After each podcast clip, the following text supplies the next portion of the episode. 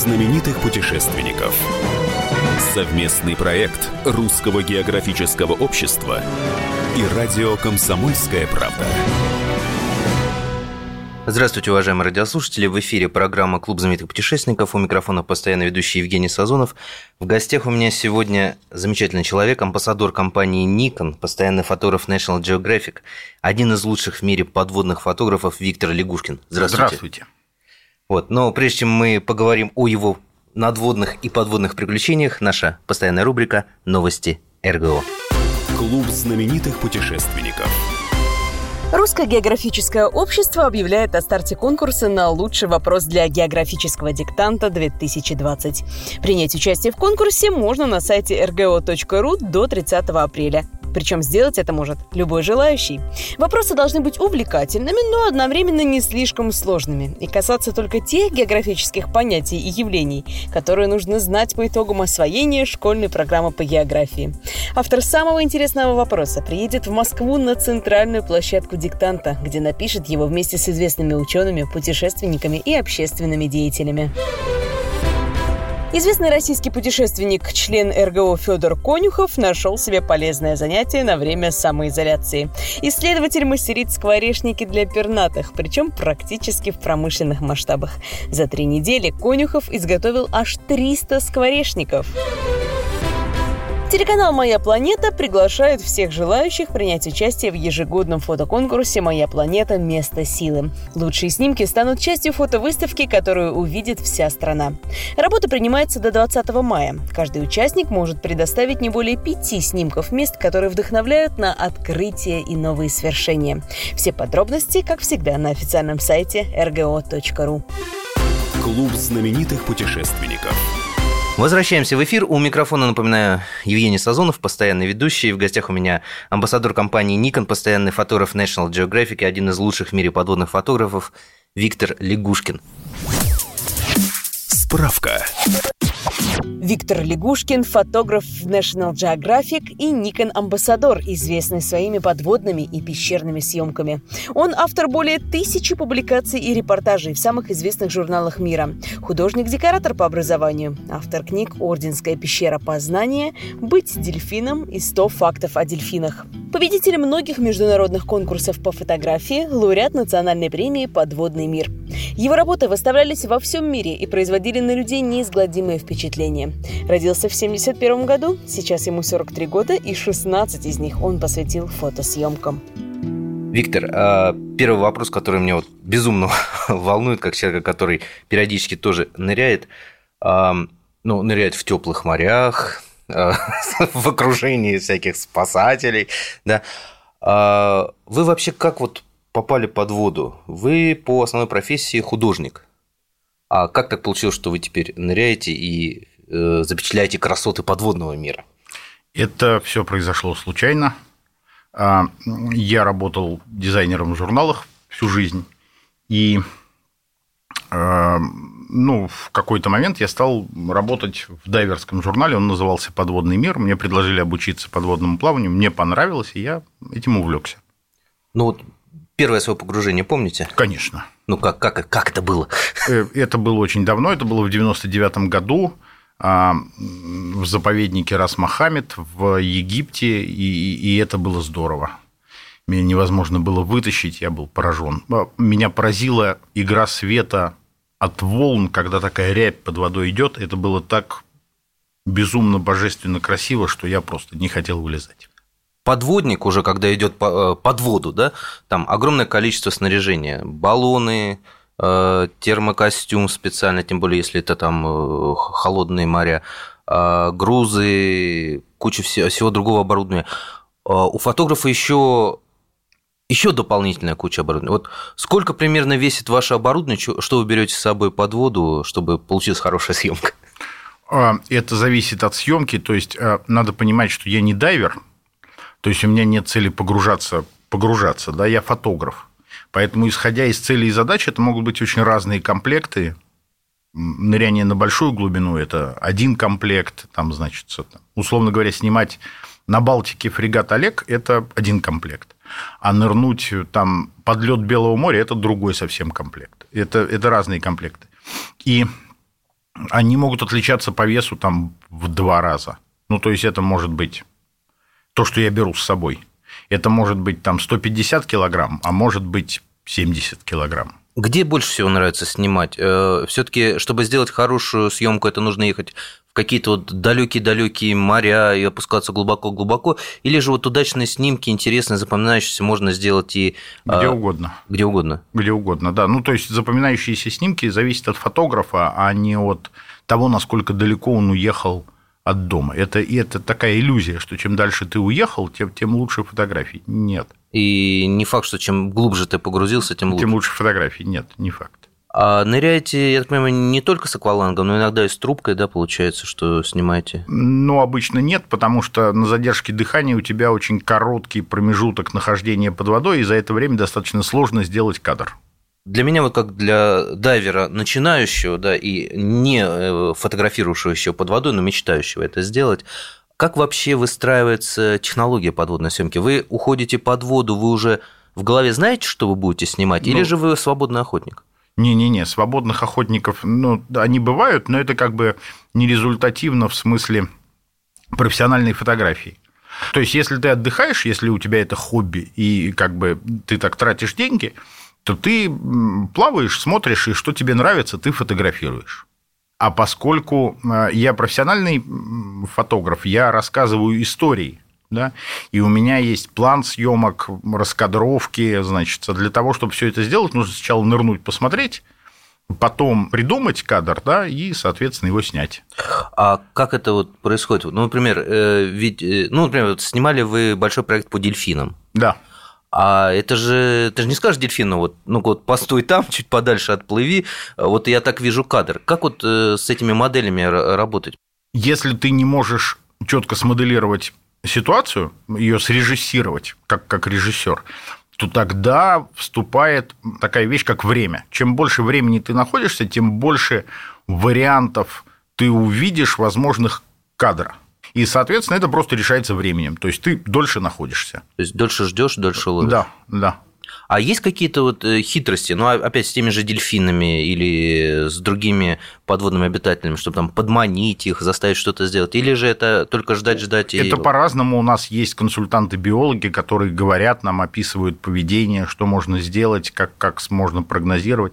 Люди-то не очень сложные существа, да, а животные еще проще – и поэтому обычно а, можно так или иначе что-то как-то манипулировать окружающей действительностью. Ну, с дельфинами как было? Как-то подманить их можно, там, типа, привлечь внимание? Можно. Ну, во-первых, смотри, на самом деле, это я сейчас буду секреты раскрывать, но тем не менее, ладно. А, это такая большая иллюзия, что ты идешь, идешь, и вдруг хлоп, медведь, а ты, значит, вы, выхватил фотоаппарат, и его сфотографировал. А он так еще в позу встал а он красиво. Стал, стал да? красиво, да, значит, там, и, и на айфоне что-нибудь набирать. Это неправда. То есть так не происходит. А для того, чтобы эм, снимать животных, животные, которых снимают, они приручены к человеку. А, даже так? Конечно. То есть вот эти вот медведи на Камчатке, которые замечательные фотки, они не просто дикие? Если ты посмотришь бэкстейдж этой съемки, они не дикие. У них у всех есть, ну как, они дикие, они живут в дикой природе, они не в зоопарке живут, да, но они приучены к человеку. А, то есть не боятся, не стремаются? Нет, их специально приучают к человеку. А, вот как. Конечно. Для того, чтобы человек мог рядом с ним находиться. И если ты увидишь, посмотришь бэкстейдж, что он выглядит так. Вот медведи там охотятся, да, на определенные дистанции, которые егерями четко известно. Потому что если ты ближе подойдешь, они будут воспринимать это как агрессию, как нарушение своего, своей дистанции. Начнут да? волноваться. Начнут волноваться, могут броситься на определенные дистанции. Там стоят стульчики, на них сидят фотографы. В ряд много, типа там 50 фотографов. А по бокам стоят, соответственно, егеря с карабинами на случай, если как бы медведь поведет себя неправильно. То есть это выглядит вот так. Виктор, ну под водой же там егеря не стоят. И... А, у, у любых дельфинов, е... то есть так кажется, что мир, он такой удивительный и непознанный. Это кажется из Москвы. На самом деле в каждом месте есть определенные люди, которые взаимодействуют с этими животными, знают их повадки, а, знают их привычки, к которым эти животные приходят. И ты, соответственно, связываешься с этими людьми и как бы говоришь, что у меня вот такая задача, мне нужно снять то-то, то-то и то-то, так-то и так-то, значит, что для этого надо сделать. Они тебе говорят, надо там вот у животных сезон такой-то, они в это время ведут себя вот так-то, значит, интересуются тем-то, можно приехать. То есть мир, он описан А дельфины вообще дружелюбные существа или же это миф? Нет, они не дружелюбные, они любопытные. А, любопытные. Любопытные. Им интересно все новое, как и людям. Людям тоже интересно все новое. Мы уйдем на небольшую рекламу. Напоминаю, что у микрофона постоянно ведущий клуба знаменитых путешественников Евгений Сазонов. В гостях у меня замечательный человек, амбассадор компании Nikon, постоянный фотограф National Geographic и один из лучших в мире подводных фотографов Виктор Лягушкин. А, через несколько минут мы вернемся. Еще много интересного впереди. Не переключайтесь. Клуб знаменитых путешественников. Настоящие люди. Настоящая музыка. Настоящие новости. Радио «Комсомольская правда». Радио про настоящее.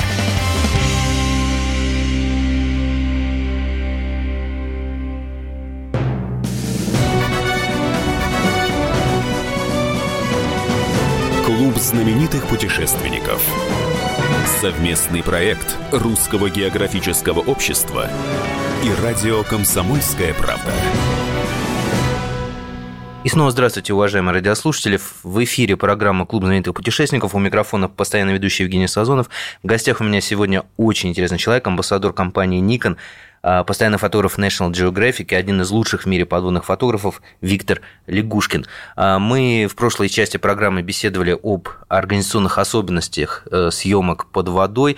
Ну и продолжаем, собственно, об этом беседовать. Вот у меня, опять же, в голове не укладывается, вот я видел фотографию, закулисную, так сказать, где вы, а, по-моему, в Белом море, вот эта полынья, и вылезать, и такое ощущение, что вообще вы э, сквозь лед пробиваетесь и в лед вмерзли. Вот эти, это экстремальный вид съемок или это рутинные съемки на морозе, когда уходишь под лед? Как это вот для вас? А для меня нормально, потому что я привык. А, наверное, для тебя будет экстремально, потому что ты не привык.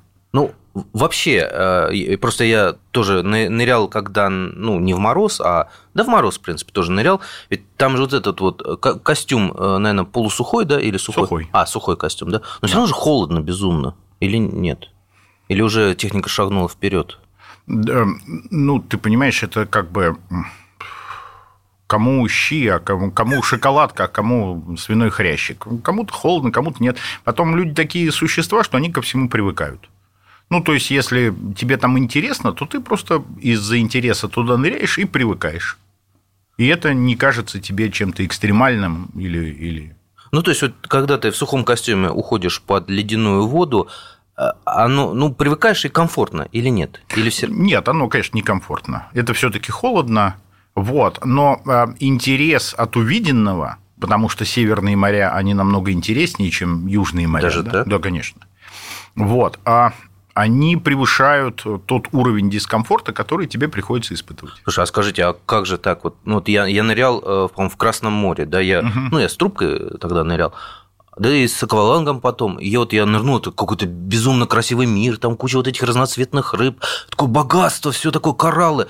А вот вы говорите, что северные моря богаче и интереснее. Конечно, конечно. А что же там тогда мы видим? Там все то же самое, только больше, необычней и, и, и удивительнее. И цвета тоже, да? И так... цвета там еще более удивительные.